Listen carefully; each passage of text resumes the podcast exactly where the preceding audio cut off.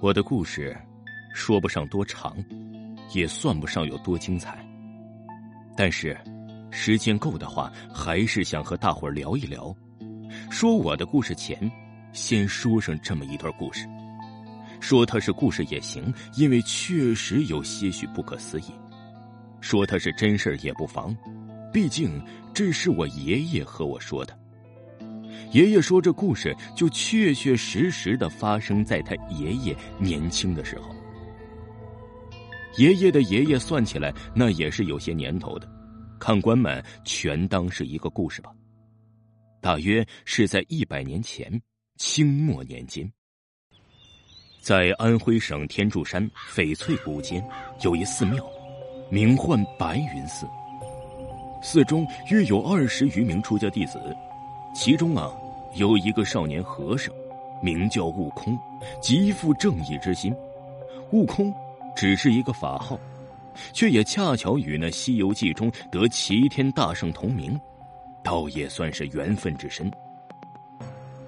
有一天呐，小和尚悟空在山间打水做饭，忽然听到不远处有人呼喊求救。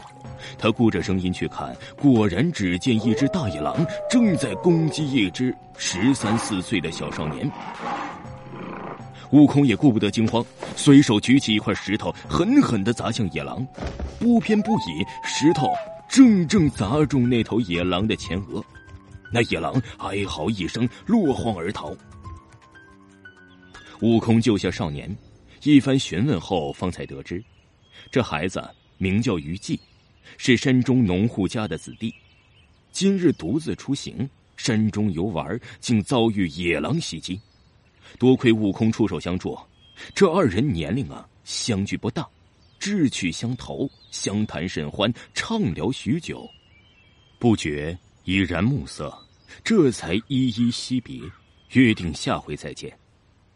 此后数月，虞姬常来白云寺前游荡。帮助悟空清扫寺院、灌水浇田，也和悟空无话不谈。如此一来，两人越发亲密，引为之交。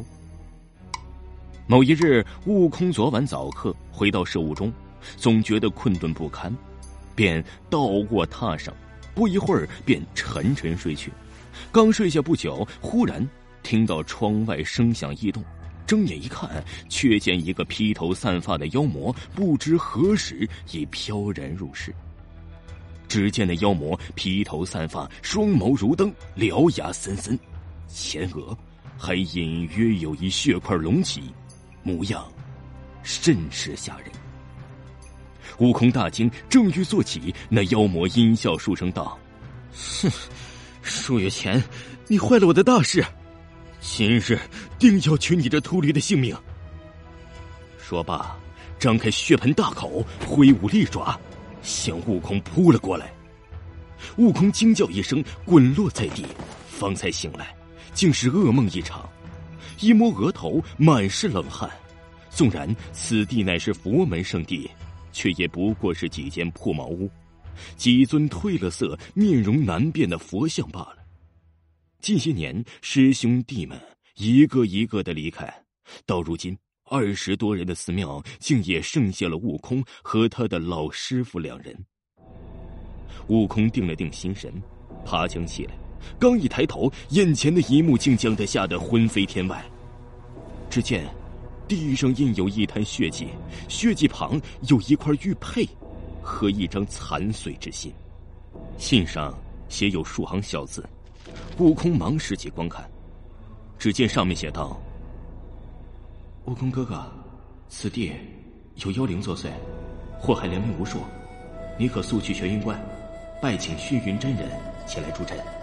此玉佩是我随身信物，可做凭证。于禁。